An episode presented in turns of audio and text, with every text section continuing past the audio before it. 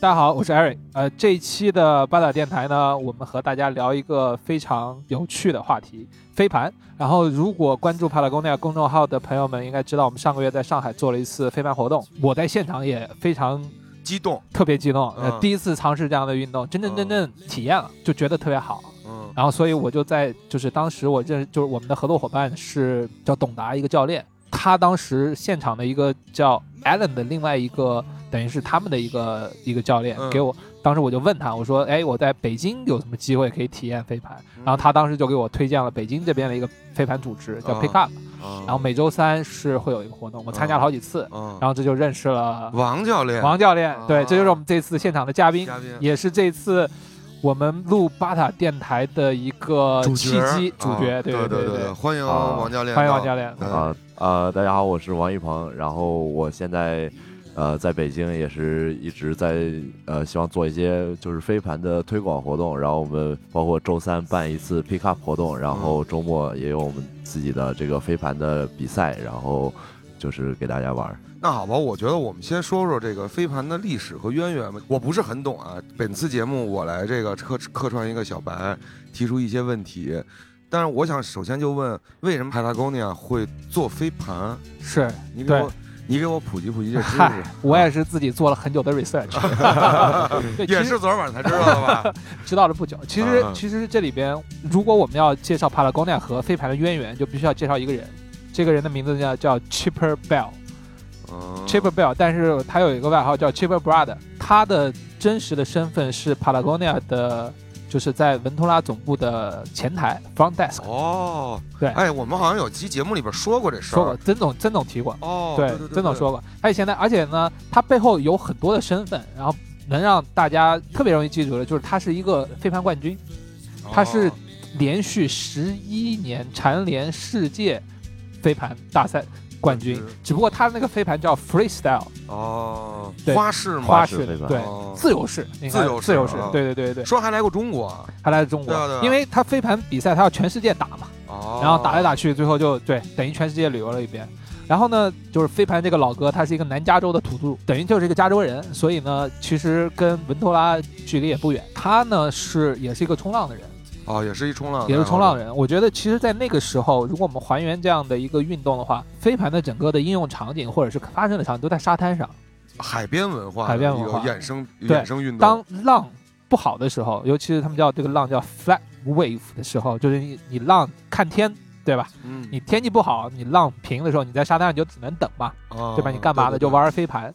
然后就是这个 freestyle 的这个飞盘是什么样子的呢？它有点像是一个舞蹈，就是它是在让这个飞盘转，然后转了以后呢，能不落地，它还有可以呃用牙齿啊，用指甲，而且我发现他们还，比如说他可能会贴一个假指甲，就为了转这个飞盘。哦然后可能抬个手从当下过一个飞盘，然后再传给另外一个人，哦，然后又像滚篮球一样从这边滚到那边，再传到你手里。哦，然后半好像好像见过哎，好有点像花式足球、花式篮球、花式篮球，对，嗯而且旁边滑他可能放一个 disco，就伴随着音乐，两个两个人搭个队，就感觉就像在跳舞，你知道吗？哦。就就结合当时的那种背景文化，就是其实你会发现，好像那个时代的年轻人就是在海滩上听歌，嗯，对吧？然后跳舞，对，所以玩飞盘，所以是那个时候的一件事儿。哦但是为什么 Chipper Brother 他对于帕拉贡尼亚来说这么重要呢？嗯。就是如果你现在反过头来看帕拉贡尼亚的那个飞盘这个线上产品的产品描述，嗯。就是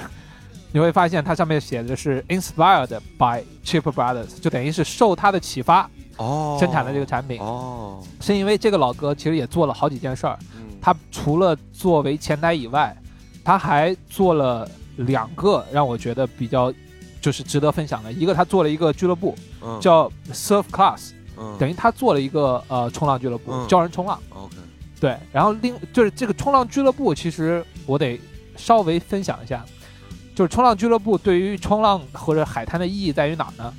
就等于他在守着这片沙滩。基本上，如果你要到加州去的时候，每一个加就是每一个海滩，比如 Long Beach，、嗯，还有什么 Santa Barbara，嗯还有什么这些马里布，其实都有冲浪俱乐部，就等于一个俱乐部一个地儿。我守着这个这个地方，我教你冲浪。所以其实这个冲浪俱乐部是什么风格，就决定了大家能不能参与这些海滩的这种冲浪运动。我举个例子啊，啊如果这个冲浪俱乐部都是高手，啊，那新手你别来玩儿，有对吧？因为这拒绝我，不不是因为这个浪。我明白这个浪太大了，冲不了，或者新手或者说我我在冲浪，一个新手啪把我浪给断了，那我冲起来不是很不爽？是是是，所以如果他是这个风格的话，新手就不能去。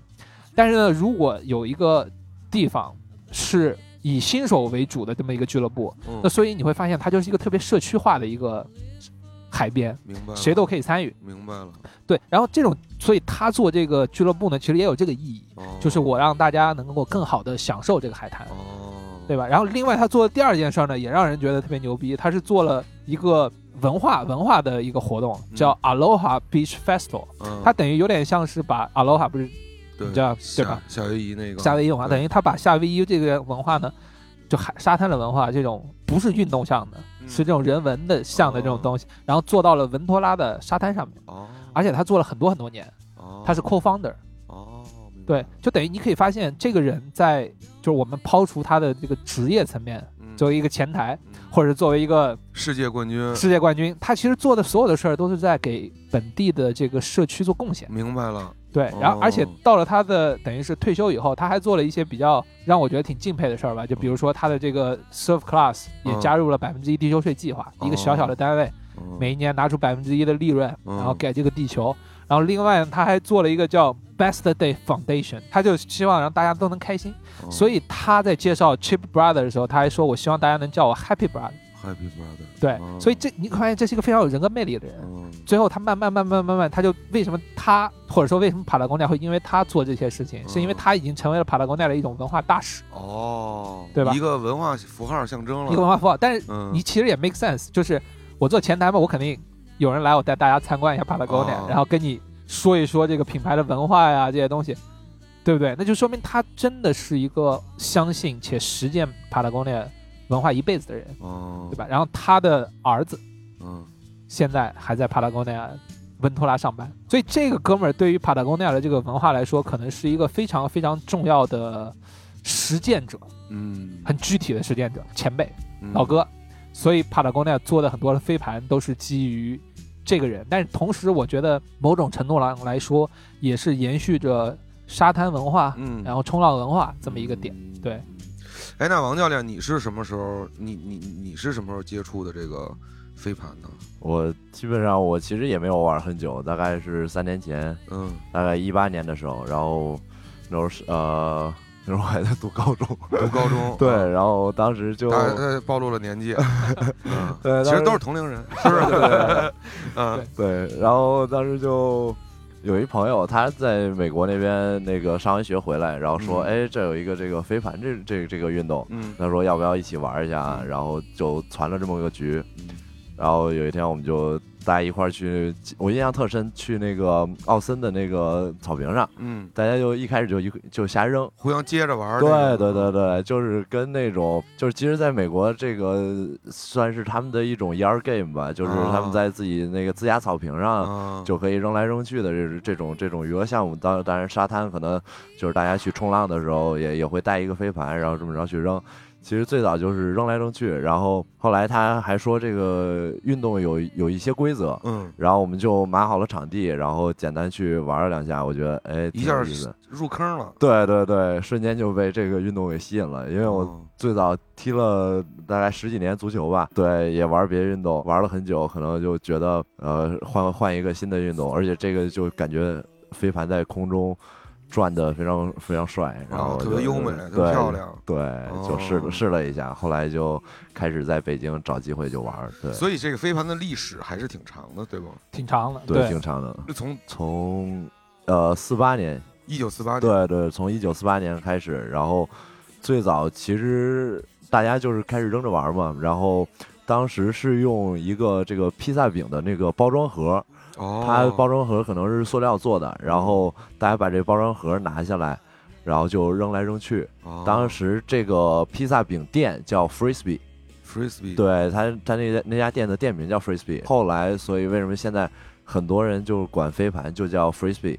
所以它是有这么样的一个一个一个起源吧，哦相当于故事对，但对对，但是我就是你看帕拉贡尼亚的所有的飞盘上面都有一句话，啊，上面写着这个 frisbee 是一个公司的注册商标，它还是对。R 标，就是哦 registered，就是对对对 R 标。所以那我是不是可以理解为，就是这个飞盘，就是这个 frisbee 有点像吉普和吉普车的关系？不是所有的车都可以叫吉普车。吉普，对。对。对，它最早就是被这个公司给注册了嘛，所以现在商用基本上都不能去叫 frisbee，只能叫这个名 disc。对对，只能叫哦。flying disc，或者 disc，是对对对。对。哦。然后，然后这上面这个公司叫这个公司叫 Wow，哇哦，就是有点像哦 Song Two 的那个哦。高潮 Wow 的那个哇哦对，它这个是一个是一个玩具公司，玩具公司，对他给它注册了，所以现在你如果要正儿八经的，你买这个他们公司出产的这个才叫 frisbee。哦。对对对对对，这个 WOW 应该是最早一批开始做飞盘这种这种呃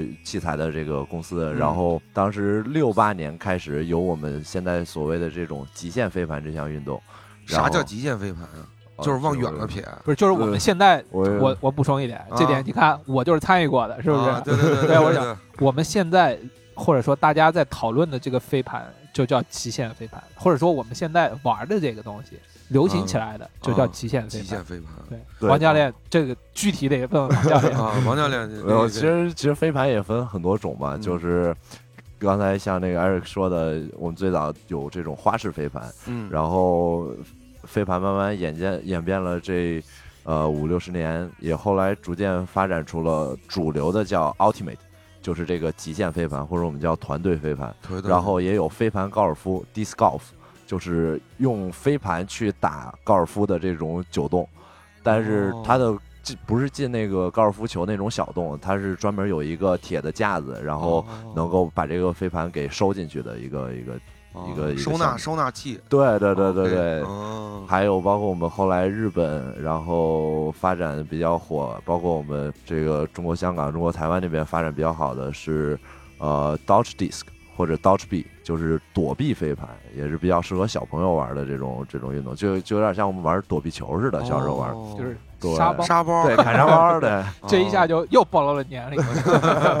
都是同龄人，都是同龄，都是同对龄对对反正它它有有很多很多变种吧。然后我们玩的比较多的，现在主流的叫就是叫 Ultimate，它是一种对攻游戏，有点像呃美式橄榄球的那种达阵，然后哦七人制，一般七打七，然后通过这个飞盘的传接啊，在这个指定的区域接住飞盘算得分。对，哦，就是也有战术嘛，对吧？有点像腰旗橄榄那个意思。对对对对对，是有点像腰旗橄榄球，然后它也是通过传盘啊，我们也也也很像橄榄球，就是我们会分叫控盘手和接盘手，哦，就有点像四分卫和外接手。外接手，对对对，而且这运动就是不提倡身体对抗，禁止身体对抗，哦，就是不能说像篮球里头我挡个拆啊什么的，哦这个是不允许的。不允许。对，就你不能，你别碰我，哦，你别碰我，你碰我一下犯规。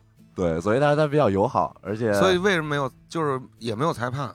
哎，对对对，这个其实就涉及到我们飞盘运动里头，就是一直在说的一个叫 “spirit of the game”，就是哦飞盘精神。飞盘精神它其实强调了五项，第一个是每个队员都要了解规则，嗯，因为这就像您说的，他没有裁判，所以谁来去判罚这个犯规？就是如果发生犯规了，比如说我碰了您一下，您觉得犯规了，您可以叫。嗯您叫犯规之后，我也可以阐述我的观点，您也可以阐述您的观点，嗯两个人都阐述完了之后，然后我们最后达成一个折中的办法，或者达成一个和解。比如说，我同意您的观点，通过这样沟通的方式，然后去达成一个最终的判罚。除了这个了解规则呢，非凡精神还强调避免身体接触，嗯，然后享受比赛。享受比赛，公平竞争意识，嗯。还有真诚沟通，就是不能说俩人商量这个犯规的时候急着白脸的说啊。哦不行，你就是推我了，怎么着再打起来，两个人必须就是非常平和的，就是哎，这平心静气的。对。对对对。啊对，它英文应该叫呃 integrity rules，就是诚实原则，对对对，就这个个是非常重要的。所以你玩的时候，就是有点有点像什么呢？有点像是大家都别较劲。明白。所以因为在这种情况下，它还有一个好处，就是男女可以一起玩。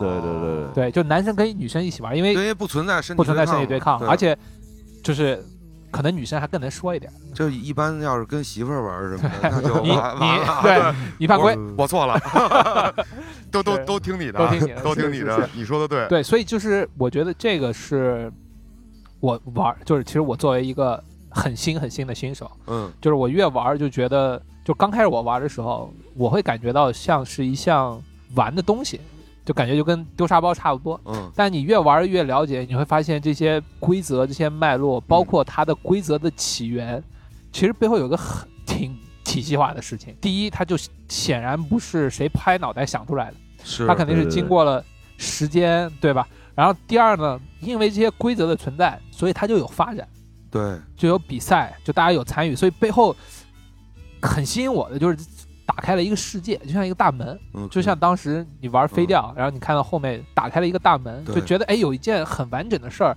因为这个东西以后我会建立一个新的认识。对对我觉得这点特别特别难能可贵，是是是是是，也很哎吸引我。那我们在上海举办那个 Patagonia 的那个飞盘那个活动，也是这个也是这个比赛吗？也是 Ultimate 的这个 Disc，就是也是这种极限飞盘，因为就我们当时主角吧，这个活动的主角是 Net Plus，就是用渔网嗯。回收的做的飞盘，嗯。等于用这个做载体呢，我们希望跟大家分享一下渔网回收的这么一个流程。嗯。所以我们在这个飞盘活动的上半段，嗯。我们做了一个小的互动，嗯。就是让大家两个人，然后彼此就是一个传一个拍，看谁能啊。把这个飞盘拍到这个桶里边。我们准备了四个桶，哦，不等于对飞盘桶，就让大家觉得，哎，我的垃圾或者是我的这些，等于有一些小小的环保的，，对这种理念的宣传嘛。嗯但是，当我们做这个活动的时候，发现大家已经跃跃欲试了，因为哦所有人都想要玩这个极限飞盘，大家已经开始分组了，已经开始想打比赛了。然后就后面就大家很开心的打比赛，我上场了一次，啊，大概待了两分钟 就下就下来了。因为参与的人太多了，是吧？不是，是因为那个比赛其实像如果如果你想就是玩的很好的话，我一飞那边一接你就下来了。哦，所以当你跟打的很好的人一起打的时候，就是很快。如果是一分制轮换的话，你一下就下去了。所以一定要跟高手在一起。下次你看王教练在哪，你就跟他一对就没，你肯定待得久。是吗？，对，你肯定待得久。哦，就是胜着胜着就留下来了，这种对就是接波之类的。接波之类的对对嗯那我们现在这个飞盘有什么版本吗？就是我们现在用的这个这个飞盘，比如说我现在我们在录录制过程中，我们桌子上搁搁了三个飞盘，嗯，两个 Patagonia 的，一个是我们比赛用的这种，哦，这种有什么？这些飞盘有什么不太一样？比如说它的重量、它的材质，有这种有什么？呃，其实大部分的这个都差不多。都当然，我我们帕拉贡尼亚这个有一个是用渔网做的，有一个是回收的这种塑料瓶做的，它可能材质上不太一样，但是基本上我们玩的都是一百七十五克的，它这175个重量基本上是是是这样的。哦，这上面对对这个重量基本上是就是能比较顺畅的去在空中去去飞的，也不会太轻，也不会太重。它它会分其他的号码，比如更重一点儿或者更轻一点儿的。我我们其实实给小朋友玩儿，他会分有轻的一些的，因为这哦确实也拿在手里也不是特别轻的一个东西，嗯嗯，所嗯以给不同年龄段我们有有一些就是不同的重量，对，那比如说国际比赛上面呢，他们也就就标准就是一百七十五。对国际比赛就是一百七十五哦。当然花式飞盘啊，他们那那些的飞盘其实又不一样，比如说花式飞盘，它上面有一个槽儿，这个比较方便于就是做这个旋转的时候放这个手指，把这手指哦顶在上面。哦，啊，然后包括我们飞盘高尔夫，飞盘高尔夫它的盘是其实更更小的一个一个飞盘。对一个小飞，盘，所以基本上你看他拿什么飞盘，你就知道他在做什么样的飞盘运动。它是什么飞对对对，飞盘？可以这么理。解。对对对对对哦所以大家现在拿的这个飞盘都是基本上都是一百七十五克。嗯，它如果有的克数不准，一百七、一百八，但是基本上都是这种大小，所以你的你的握盘的那种方式是嗯一致的，所以你可以正常的就玩它。哦，哎，对，王教练，其实我有一个问题，就是当我们开始接触这个运动以以后，就是国内这些飞盘组织大概是有哪些？可不可以给我们简单介绍一下？其实我觉得大家就是在国内目前的氛围还是都很很好很 peace。就是多说一点，就是我们玩飞盘，感觉你接触到飞盘的这些人，其实跟你接触到其他运动，我之前也玩过，比如说足球啊，比如说我之前也打橄榄球，然后接触到的人可能都不太不太一样，因为飞盘它很强调你的这个飞盘精神，然后你又强调就是对自己的内心就是保持忠诚，就是你说话一定是基于你看到的事实的嗯。其实可能在这里认识的朋友，大家都会很就就比较真实，然后也不会说就是上来非常有很强的这种竞技的欲望啊，急着白脸。的。对对对，好像跟那个老大爷踢场野球能能踢急那种，倒不至于。所以国内的这些非凡组织基本上大家关系都比较融洽。那像我们北京，北京叫 BUC，北京 Ultimate Committee，其实我们翻译过来中文就叫北京极限飞盘。我们呃就是以这样一个身份去去做，然后也是比较公益的一个性质，去帮大家找场地啊，然后呃组织每周的帮大家传这个这个局吧，相当于。嗯那上海也有类似的，叫 Super，叫上海 Ultimate Player Association。上对上海是叫 Super，也是大家自发的去去组织这些这些事情。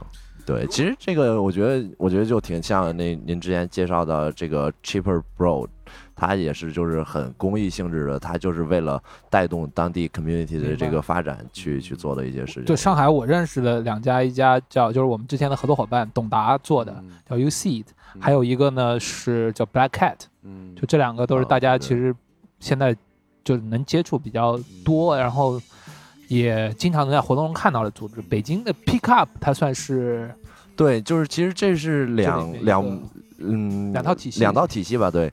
就是像刚才说的 BUC 跟 Super 这个，可能就是飞盘的这种当地民间的这种组织，但是像 Black Cat 这种，就是包括北京也有叫大哥，然后上海还有一个队叫互蛙，他们更像是以哦俱乐部或者是一个队伍的这种形式去去组织活动，比如说他们有定期的训练呀，然后就是全国有比赛会打。我玩飞盘看到有个人上面有个大哥飞盘，我以为 对我以为他是说自己，原来这是一组织的名字。对对对北京人叫大哥哥飞盘，大哥飞盘哦太北京了。大哥飞盘，我们这是就是刚才也说到，飞盘是有混合队，然后还会分男子队和女子队，然后北京的这个混合队叫大哥，然后到单性别赛季的时候，就是拆分成男子队和女子队，我们男子叫老炮儿，然后女子叫京妞，哦。哎呦，北京。对，够 local 的，够 local 确实是 local community，是是是，对，但是其实其实说的说到比较比较早的时候，大哥这个队并不是一个一个很 local 的一个东西，就是他其实是一帮外国人。先在国内玩飞盘，因为国内毕竟这这运动其实也是从国外传过来的嘛。然后一一开始是外国人带着玩，然后大概在呃一一零年，然后一二年左右，有一些我们这个中国人开始去去自己做自己的，对哎，那我比较感兴趣的一个地方就是，刚才王教练也提到了这个训练比赛。那如果我想玩好这项运动，玩好这个飞盘，那我需要做什么训该怎么练？参与？对对你该怎么？就是我们代入一下个人，就如果是我是一小白，我想参与，我该有什么办法呢？对，不对用不用，比如我就是想玩 就是从技技术方面这基础基本功啊，有没有这些？对对，体能的要求啊，或者这些有没有？啊，其实体能倒也还好，因为我们就是比较像橄榄球，它会分这个偏偏技术位，还有偏这种就是身体素质这些，所以呃，我觉得最重要的还是这个传接盘吧，就是因为这个毕竟是它的最最基本的一个动作就是传接盘，如果这个传接不了的话，可能就很难去。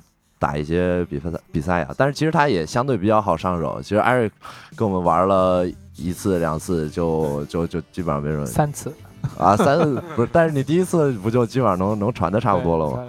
对对但我觉得就是我我分享一下自己的感觉吧。嗯我觉得其实就作为一个新手吧，在比赛就是真正能参与比赛之前，要把这个扔盘这件事儿学的非常到位，它应该有一个特殊的一个标准手势，有一个正手，对有个反手。正手。对对，哦一般我们主要扔的叫正手和反手，嗯然后反手就是基本上手背靠前，有点像网球反手的那个挥拍的动作。哦。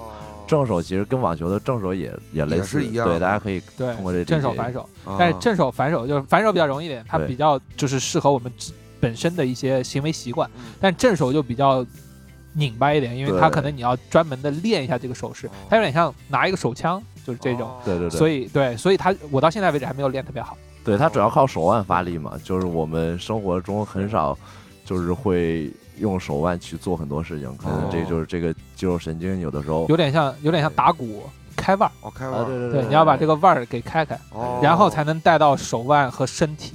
所以就是基本上就是你先要开个腕儿，然后呢，你要再把手的这个力量借，然后你再把身体的力量借出去，嗯。一点一点增加力量，你就可以扔得更远，你就可以扔得更准。比如说他他的呃标准应该是，比如说比如说飞盘手，他肯定要求他就跟四分位置，他一定要传的特别准，是不是？对，但是其实在，在比赛过程当中，每个人可能都会，只要你接到盘了，你可能就要扔，因为嗯。飞盘的规则里头是不允许带着盘去跑动的，所以它一定是通过传接的，所以每个人都可能会传跟接，哦，倒不太像，就是我刚才可能比喻不太恰当啊，它有点像四分卫，但是四分卫可能只有传，哦外接手只有接，但是这飞盘里头可能你都要多少会一点，多，哦。对对对就大家都能参与，然后都要有点基本功，对就是这种，没错，我觉得从我的理解来说吧，比如如果是橄榄球是不断的推进那个地域嘛，嗯。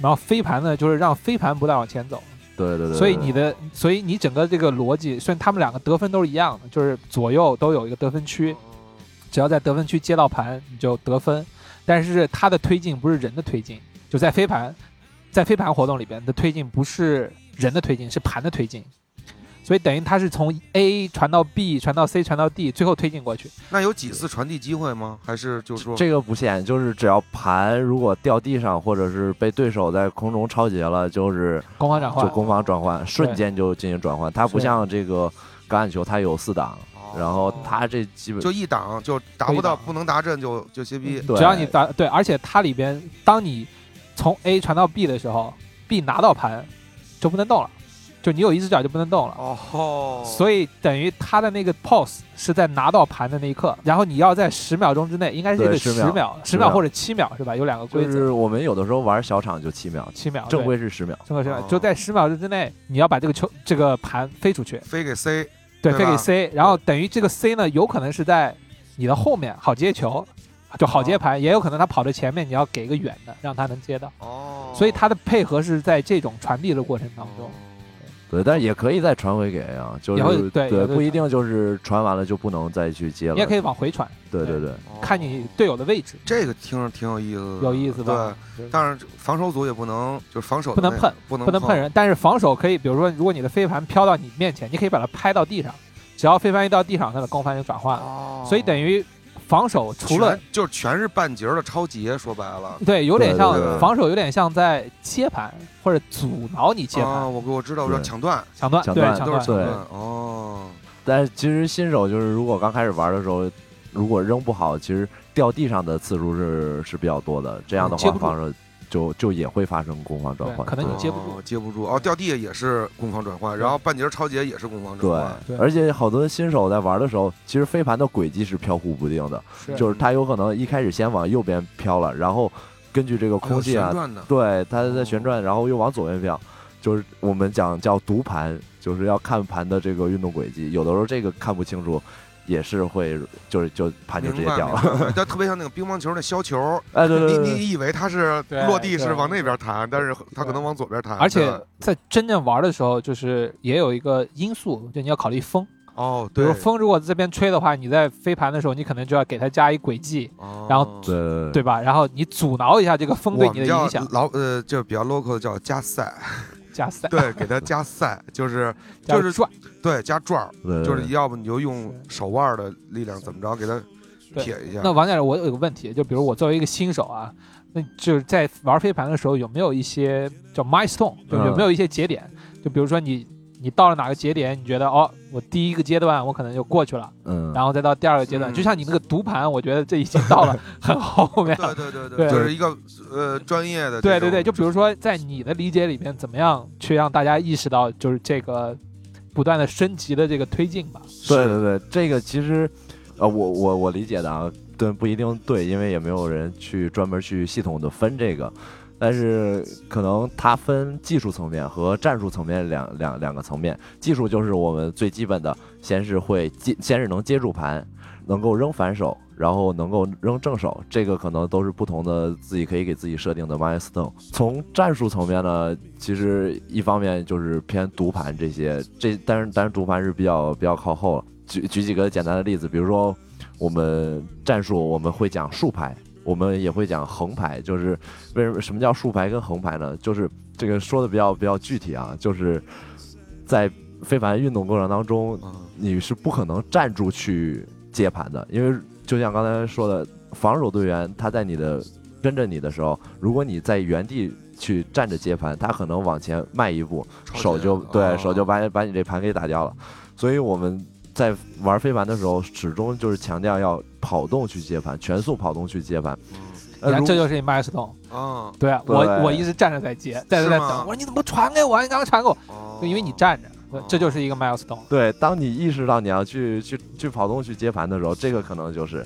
然后呢，还有一个 milestone，比如说我们呃明白什么叫轻开，这也是一个专业术语，叫轻开什么叫轻开？或者叫 clear，就是如果比如说场地就那么大，对吧？嗯？如果我们七比赛是七打七，如果我们七个人都各自散落在场地的不同的角落，嗯。这时候你就没有跑的空间，你可能往后一跑就撞上你的队友了，嗯。你队友往右边一跑又撞上你另外一个队友了，嗯。就大家散落在场地的时候是没有一个空间去跑动去接盘的，嗯。所以我们一般会讲竖排或者横排，大家就集中站在场地的正中间，嗯这样留的把场地的两边的空间留给你的队友去跑。嗯那你当你从这个就是有效的这种接盘空间回到场地正中间去站这个竖排或者站横排的时候，这个就叫轻开。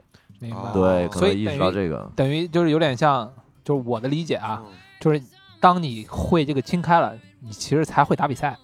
如果如果你如果你不，懂这个的话，你在上面胡乱走瞎跑对对，对其实你都不算是会打比赛。那所以我就特别感兴趣有一个事儿啊，比如说呃橄榄球，我们知道不管是腰旗也好，它有特别多的战术，上千套的战术，好几万，对对对，那飞盘里边会有这种讲究吗？比如说七个人，那一个一个接盘手，那就说明有六个跑锋，是这意思吗？对对对对，是的，有，有六个跑锋，他就比如说我们可能要达阵，要去得分区，嗯，他的跑跑动的方向是怎么样？还是说，比如说我如果作为一个嗯嗯飞盘人、飞盘手，嗯我如何去选择？我的选择是哪一种选择？就是嗯，能明白我的意思吗？明白明白明白。嗯，就是其实这个跟橄榄球还还不太一样，因为橄榄球是要就是严格执行你这一这一个这一档的这个战术，对对对就是你必须要跑你的路线，你如果不跑你路线，你可能跟别你跟你的队友跑重了。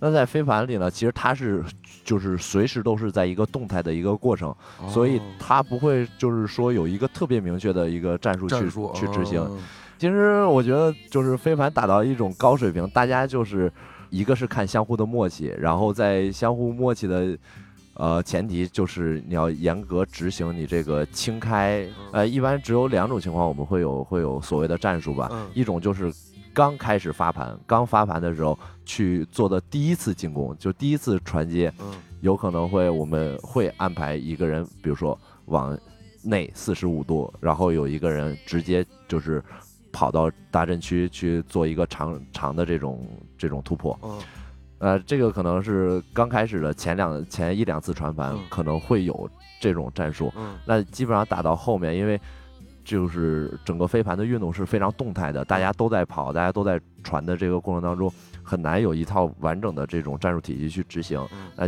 一个就是靠大家就是统一的战术思想，嗯比如说我们往哪边轻开，比如说我们往哪边去跑，哪边是我们可以跑动的空间，哦，然后或者就是我们再达到高水平，就是需要我们的默契了。就是这个是一个意识，意识所以它不是一个具体的一二三四，它是一个意识，大家按照这个方向，按照这个意识往那个方向走。然后呢，这里边就会有一些明星球员，就比如王教练这种，哦跳得又高，跑得又快，然后大家就可能找他，所以它其实更多的是一种方向。所以就是这个，我觉得可能是你在玩这个战术里边的一个 milestone。所以他更需要这七个队员之间互相的理解和长期的配合。对对对。哦，然后我们比如说谁先跑，然后其他人就是需要等。其实我们在飞盘里头经常强调，就是不仅仅是你自己去创造这种接盘的可能，也是要给给你的队友去创造这些可能。对，哦那那比如说，是不是会打了橄榄球的那些人玩这个就更容易一点？呃，其实它多少是相关的。就是我比如说我之前踢足球，然后我就能够感觉到，就是足球里头很多跑动，是跑位啊，它是能够有一定关联的。然后橄榄球当然也有，就比如说橄榄球要求很快的这种变向。那如果你变向很快，你在飞盘里头能够非常轻松的去甩甩掉掉你的这个防守队员员。对，这个有意思了。对，所以对哎对，它都有一点点结合，但是又不嗯不完全一样。先先来双钉鞋，而且我觉得可能玩这个就是飞盘用橄榄球的钉鞋，要比用足球的钉鞋要更就就适合一点。对对对，您说这确实是因为足球鞋它很多的这个配置，它是为了增加触球的触感，然后哦橄榄球它更偏向于这种急停啊、变向这些哦对于对鞋掌的这些。哦，那所以就说，咱就说到这儿了，咱就再说说这个装备问题对对对啊，这跟应该是很多初学者或者都是 非常关心的这种装备问题。那玩飞盘需要什么特别特别的装备吗？比如我们刚才说到了这个，最好有一双橄榄球鞋，其实没有也可以，也 OK。但是它跟你的场地有关系，呃，比如说草皮，它就是它就是可能钉鞋会更是抓地力更强，转向会更好你。要打大场，就是真实的草坪，你还是真的得要一双钉鞋，要不然太滑了。嗯，对，上次我们有一哥们儿也用这种，就是登山鞋，或者说就是这种防滑的户外越野跑鞋对越野跑，然后其实也能玩，也能玩就是对，只要它防滑就就可以。那比如说我们有的时候在室内，可能就需要一些胶底儿的这些，就是适合木质木质木质地板，啊对，或者碎钉的这种，哦也看对看看场地。哦，其实主要就是鞋。主要鞋，然后我觉得就是有一点，可能我一直都没用过啊。我觉得衣服其实只要是快干，哦，其实都行，舒服的运动就是足球足球的队服，没有那么严格，没有那么严但是玩飞盘都会戴一手套，呃，哦，因为你要橄榄球接球那种手套。对对对，你要类似。接球，你要哦你要增加摩擦力，所以他会戴一手套。我觉得对，但是这其实也看个人习惯，就有的时候可能下雨它会防滑呀比较好一些，然后有的时候感觉因为橄榄球里头抓球手套它是接球的时候完全有摩擦力嘛，摩擦力，对。但是像我们看橄榄球四分卫，他也不一定右手也不一定戴手套，或者嗯就是他传球手不一定戴手套。他有个手感。对对对要不要别就就是比如说有人出手汗什么的，那接上盘肯定是不是会很滑？那带对对对，带块毛巾，带块毛巾也可以，或者抹点儿我这种对我觉得其实滑石粉。对滑石对我觉得这个其实可能跟每个人玩盘的这个场地和氛围有关系。嗯。就比如我们上次在上海玩的，它主要的那个场地都是室，就是那种小场，嗯。然后它是人工草坪，嗯。所以那个玩的时候，就是你大家就正常穿一越野跑鞋、哦。或者是一运动鞋，其实都行。但是在北京玩的就是正实的真真真正正的足球场地，哦它是它是它是真草，啊所以在这种如果尤其是现在这种这种下雨天，对吧？上面有点水，还是挺滑的，嗯，所以你最好还是穿正儿八经的钉鞋。钉鞋。对，橄榄球鞋跟足球鞋，我觉得还有一个区别，就是它那个鞋底上面不有一个那个多了一根钉，对对对，就是脚趾前脚掌那个钉。然后，所以你在扒地的时候，或者是你转向的时候，它其实给给你更好的支撑。是的是的，对对对对对。然后，如果你就是，尤其是你玩儿你你扔盘的时候，你有的时候会脚尖垫起来嘛。如果你足球鞋脚尖垫起来，因为足球鞋的前脚尖是要触球的，嗯，所以它是没有那个钉子的，你有可能就会滑一下。但是橄榄球的那个钉子就给你扣那儿了，对有所以就更个支撑，对有个支撑，就会更适更适合一点。为什么我知道这么多呢？因为我买了什么呀？钉鞋呀、是不是？哦干一样对。干一件事儿，首先就要装备到位，是是是，而且我觉得愉悦感很多。比如说你扔出来一个好盘，或者你接到一个好盘，这个愉悦感就是计时的。它不像橄榄橄榄球，它更强调就是团队，对对吧然后你要一点点推进，你要觉得有战术，它可能飞盘的感感觉就好像更大众一点。嗯就，是那我们这样对像比如说我们这种新人上来，是不是不能打这种比赛呢？也可以啊。其实其实飞盘比赛的门槛倒没有很高，嗯就是基本上我们像我们现在周三办的活动，大概前面一个小时会简单的讲一下传接，然后大家练一下，然后后面可能我们留一个小时。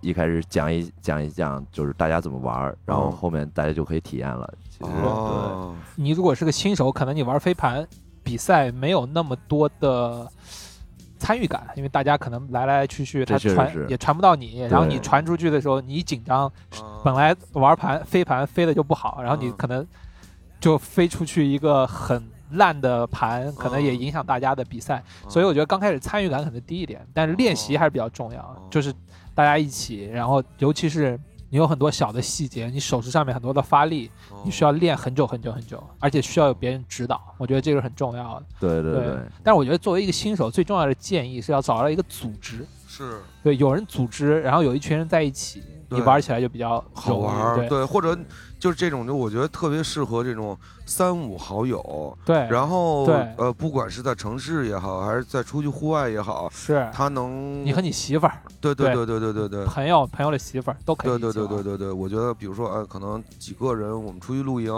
呃有一片非常好的草，我有一个飞盘的话，哎，像比如说他这个比赛，就比如说我们可能我举举一个例子啊，可能我们出去露营有四个人、嗯或者六个人，嗯那我们还能这么玩吗？可以，还没问没问题也可以对，其实它它门槛很低的，就是从最简单来说，我们可以就是就是传一传，玩一玩，嗯扔一扔，然后它也有很多这种变形的小游戏啊，然后或者说三就六个人，我们也可以打三对三，四个人我们也可以打二对二。其实对哦对，就各种场景，其实大家只要有一个飞盘扔来扔去，其实就。就挺有意思的，而且我我感觉呃不一定对啊，就是很多人他看到这个飞盘，他在空中飞翔的那个轨迹啊，那个弧线，就是他这这种愉悦感，包括二二刚才提到，就是他扔盘，他接住这个盘，他计时的这种愉悦感，其实都是很很很很好的。对，哦，就是王姐，我我其实有个问题，就是其实看那个 Chipper Brother 的那个分享的时候，他会把飞盘称为叫 alternative sports，嗯就是我们怎么翻译叫独立小众运动。对，嗯其实你看现在就是我们生活里边，可能这种小众运动，无论是飞钓呀，嗯还是这种飞盘，感觉大家的关注度和参与度更高。越来越多，越来越多对渗入到这种，所以我们怎么理解这种小众运动，或者是包括这种运动与风潮的这些事情？或者你怎么看？你觉得飞盘这最近我觉得这么突然间就火起来了？因为你可能已经玩飞盘玩了很久，两三年，但是他最近这一年感觉参与度的人越来越多了。其实是比我刚开始玩的时候，感觉有更多的人去愿意去去来尝试了。是，我觉得可能就是原原因很多吧，就是大家接受这种传统的项目接受很多了，然后呃，包括这个呃，当时我们 WFDF 就是 World Flying Disc Federation，它这个飞盘世界联合飞盘飞盘联合会，它的主席在。去把这个运动推向奥林匹克组委的时候，也说，就是可能现在人们关注这这个这些主流运动，所谓的就是主流传统的这些运动，呃，收视率都在下降，大家都想找一些比较新奇的，包括我们真新的东西，对真自己起来之后，大家都在想尝试一些新新潮的一些东西，是。所以可能飞盘就就顺势而就是火了吧，就呃，大家对，而且包括我们现在，可能我也不知道啊，就是现在自媒体这么多，就是大家都可以去分享这些小众运动，那小众运动就得到更多曝光机会吧，可能明。白，明白。而且我感觉可能像飞盘啊这种，尤其是飞盘嘛，它的它的成本会很低，对。就你不需要有一个特别特别的场地，，对。对就是你可能在家停车场，对，你都。可以去练一练，对你可以呃呃，如果有草皮油也 OK，或者有不需要有也不需要有一个可能特别大的空间，我才能对，去做这件事儿，所以它的运动成本会会会低一些。对，没错，对吧就有一个盘就。你就有一个盘，一个盘可能没多少钱，没多少钱，然后你不可能天天去打比赛，对你随便穿上运动鞋跟家人啊，而且我觉得他可能会有一个呃人员配备上也也相对简单一些，比如说你跟你的父母，你跟你的孩子，你跟你的亲人对。就可以搞定这事儿。他不像打篮球，三个人我必须凑齐这个哥仨，或者五个人我必须凑齐这个五个人，然后有很高的。呃，场馆费用啊，对然后足球也是一样的，，对而且容易受伤，然后身体受伤身体又有要求，没错，对对对对，我觉得可能这种偏不那么激烈的运动，现在可能越来大家可能愿意运动，我有这份运动的心，对对对，但是呢，我可能一我的身体可能没有那么的行，或者我怕受伤；二我没有那么多的时间拿出来整块的去是呃练，去去去练。你是这篮球你要练投篮嘛，是是是吧？是一点运运球吧，基本功什么的，对，所以我觉得它个成本低，大家接受可能会越来越快。对，而且我觉得这背后可能有一点，就像你刚才说的，我觉得可能叫运动生活化。嗯，就以前感觉一个运动就是一个运动，你得找教练认真学，是，对吧？然后你得准备一二三四五，然后你有一个训练的计划，或者是是怎么样，你才可以去参与。但是现在我感觉大家就越来越生活化了，就是嗯。我希望我上来就能玩，对，然后呢门槛比较低，对，而且我玩了以后，我就可以立刻很开心。对，就比如踢足球，如果我刚开始的话，我感觉我都碰不了球，我得我得先跑，对吧？对对。我得先，运球我得怎么样。所以现在这种生活化里边，大家可能享受的是户外的时光，嗯。对吧？大家反过来就不再追求那种竞技上的推动。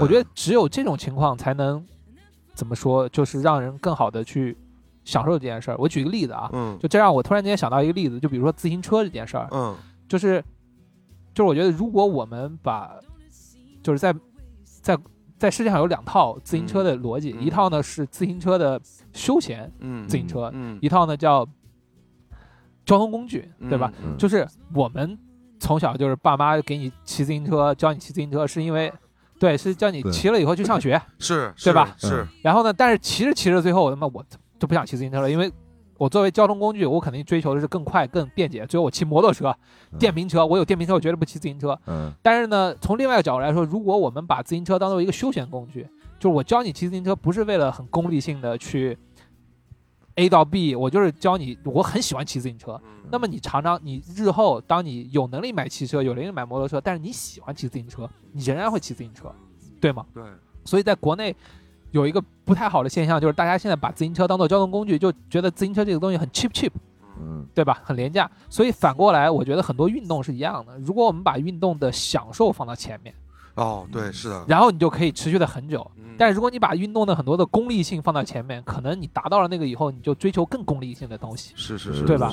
就就就不再追求这个东西。而且我现在我我看你看我们摆的这个飞盘，其实它的场景适用性特别强，对。特别就是你可以就比如车里放一个飞盘，是或者我们之前做那巴塔那飞盘包，你，背一个飞盘，它也不是很沉，对，你或者给它放在一个随随便便找一个角落一插，然后你去户外是。也好，你去谁家也好玩儿，哎，咱们要不玩一会儿飞盘吧飞一会儿，没错，，你我觉得你说的特别对，而且因为现在我感觉还有另外一个点是让飞盘能，就是大家能那么愿意参与飞盘吧，嗯，就是其实你不觉得你现在出门，你要真想玩点什么，你也没什么东西可以玩吗？嗯。就是你大脑里边可以选择的点很少，比如说我们俩今天，哎，老李，我们出去对，我们开待一待，嗯。骑个摩托车去周边走一走，，或者开车你没什么事可以干，是的，嗯。我我这个就是我比较大的一个困扰，嗯。就是比如说我们，你看我们可能去呃户外，我我的就是钓飞钓嘛，嗯。啊飞钓可能，但是有的时候你拉家带口，嗯不一定有大块儿的时间去钓鱼，嗯。因为你还有家里人嘛，对，你要照顾他们，所以我可能就需要一些其他的项目，而且你看，我发现现在可能就是大家刷手机刷的太多了吧，对对，就是你在你在线上，你感觉你有巨多的 A P P 可以看，有巨多的账号可以看，但是你真的离开了手机，你到了线下，你慌了。对对吧？对你说我们现在拿本书看看，你或者是对吧？听会看看歌，对你听也听不进去，你看也看不了不习惯了。对，所以真正比如说大家说鼓励大家活在线下或者出门，是你干嘛？就是对我觉得其实现在这个飞盘能火的有一个很主要的背景是大家还在找，或者说大家迫切需要更多线下的生活解决方案、灵感。对有一些事儿可以做，有一些事儿大家可以一起参与，对。我觉得这是非常重要的。我觉得是，就是不会，我我其实挺挺不喜欢说，哎，我到户外去露营，还是那么好的那么好的风景，还是拿出来手机跟着刷，对，那那我还有什么选择呢？没错，我打还能干嘛？打扑克，对 带套麻将过去。好我觉得那对，对，也不是，就是我还是希望，比如说，我觉得动起来对才能跟自然，才能是一个接触自然的一个机会对，是也是一扇门吧，我觉得。而且我觉得这里边，就从愉悦感来说，我其实，在玩飞盘的时候有个特别大的，就是愉悦感。感对、嗯这个愉悦感，就是我之前玩的很多事情，比如说我骑死飞，嗯那是我一个人自己骑自己爽，嗯对吧？或者是我开车玩 Cam One，那也是我自己爽。嗯但是飞盘它就让我有机会接触到了一个集体的活动，嗯就在集体里边，如果看到集体得分了，嗯其，实我特别高兴的。是是是是。但是这种集体活动的参与性，其实或者说能我们能有机会参与集体的这种运动的这种机会，其实很少。对我我其实现在都有点能理解为什么爸爸妈妈跳广场舞，就是那也是一种集体性的一种一种运动，对一个交流，一个交流。对，所以这种东西在我觉得在我们生活当中其实是很少有机会能 get 到的，对吧？而且是我觉得现在是大部分朋友，嗯、急需的，我觉得找到这么一个点，对对，就我觉得，就像我们老说，大家少刷点手机，或者是少在家里待着，少宅出来。嗯但是我如果我感受不到外面的这些美美好或者愉悦的东西，嗯那我可能还在家里。但是如果我在外面受到了这种愉悦的刺激或者是享受越来越多，我相信很多人就会选择出门去享受这些生活和愉悦。嗯，对其实这里边很多东西都很具体，比如说你攀岩，你往上爬了一步；嗯，你冲浪，你站起来了，找到一个浪，抓到一个浪，嗯，对吧？？你飞盘，你丢出去一个很好的正手盘，嗯，我觉得这这种愉悦感都是特别满足的。嗯对，这比你多了一个赞，哎呀，对 对，多了两个粉丝，我觉得可能这个感受会更具体，会更物理一点。嗯对对对对反正聊到这儿了，我就特别想拥有一个飞盘了。对对，是拥有还是参与啊？呃，先拥有再参与对，对对，来，这盘你的了。哎，别这人王教练的 要不然录录录录一节目，否认一盘不合适，不合适。嗯是嗯，对，下周可以拿着这个盘，然后跟我们一起来来活可以可以。啊！你们就是每周三有一个活动，对我们每周三在那个东风国际体育园，就团结湖那边儿。那那怎么能在怎么找到你们呢？就是要参与这个活动，我们是需要报名呢，还是需要？对，我们就每周呃周一或者是上一个周日会发这个活动的通知，然后可以在我们公众号就是呃北京极限飞盘直接搜北京极限飞盘，哦，然后对就能找到我们。就是上海的朋友们，其实在上海也有一些组织可以去对对对，参与。就我们刚才说过的这对，些，刚才说的，对，比如董达教练啊嗯的 UEC 的这些都是非常好的。然后上海现在还有一个组织叫 Kubi Worth，嗯对，是一也是一个对很好玩的飞盘组织。所以嗯当大家，我觉得其实还是大家要竖起那个天线。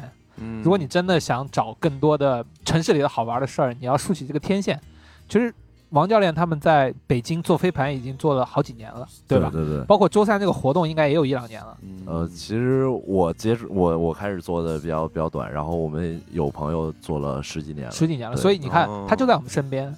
你要发现，对，其实我们一直不知道，但是你竖起这个小天线，可能你找一找，如果想要参与到真真正正的线下的生活，其实你还是能找到。对对对对对，而且你体验一下，比如说，如果你觉得很好、很享受，那你就一直玩；如果你觉得你玩一玩，觉得哎，我可以跟朋友一起玩一玩，那就玩一玩。嗯对，就不没有那么大负担，对不像对。对不像你踢足球，你感觉我一踢恨不得得是吧？对。怎么也得冲出海淀吧。对。对对确实是因为我们很多人过来玩就是非常随意的，就是北京像有穿着西裤可能就过来。跟其实就跟朋友、跟那个同事下了班一起就是放松放松、出出汗，就是其其实挺好。然后包括上海那边，他们穿的也都呃非常潮啊，穿一些这比较酷的这个衣服啊、嗯鞋呀、嗯。穿一个大肥裤子就就随便，对哦非常非常自由。非常自由。对我其实还剧透一下，就是我们八月二十一号，就对我们跟那个 Pick Up 会就帕塔三里屯会在北京做一次飞盘活动，这也是哦呼声很高。哦，就是之前北京很多朋友看我们在上海做，都觉得做的很好，对也希望能有更多的活动在北京。我我能参加吗？那你得问问王教练。啊，欢迎欢迎，只要人数这边能够承担，就是对，我觉得其实大家都真的走走出来试一试，户外的生活和世界要比我们脑海里想到的那些要丰富多彩的多得多得多。增加人与人之间的沟通和交流，是，对吧？那今天我们的节目就到这里了，感谢各位收听，谢谢王教练，谢谢王教练，感谢王教练，感谢王教练，感谢王教练。好，是。那我们就是再再重申一下，八月二十一号，是。帕高尼亚跟这个 Pick Pick Up Up 有一个飞盘的飞，盘的活动，对，也在东风体育园。也在东风体育关注北京极限飞盘对的公众号，关注我们帕塔哥尼亚的公众账号，是大家会一起玩，一起玩，完后报名。是对，到时候我们可以听节目的朋友，我们可以线下交流。是，对对对，我们希望越来越多的人能够真真正正的享受和参与线下生活，没错没错。然后真真正正的去找到自己喜欢的事情。对，看对艾瑞克给大家表演几个非常酷炫的，对，镇守反手 拍。好，那我们的节目就到这，感谢各位，拜拜拜拜拜拜拜拜。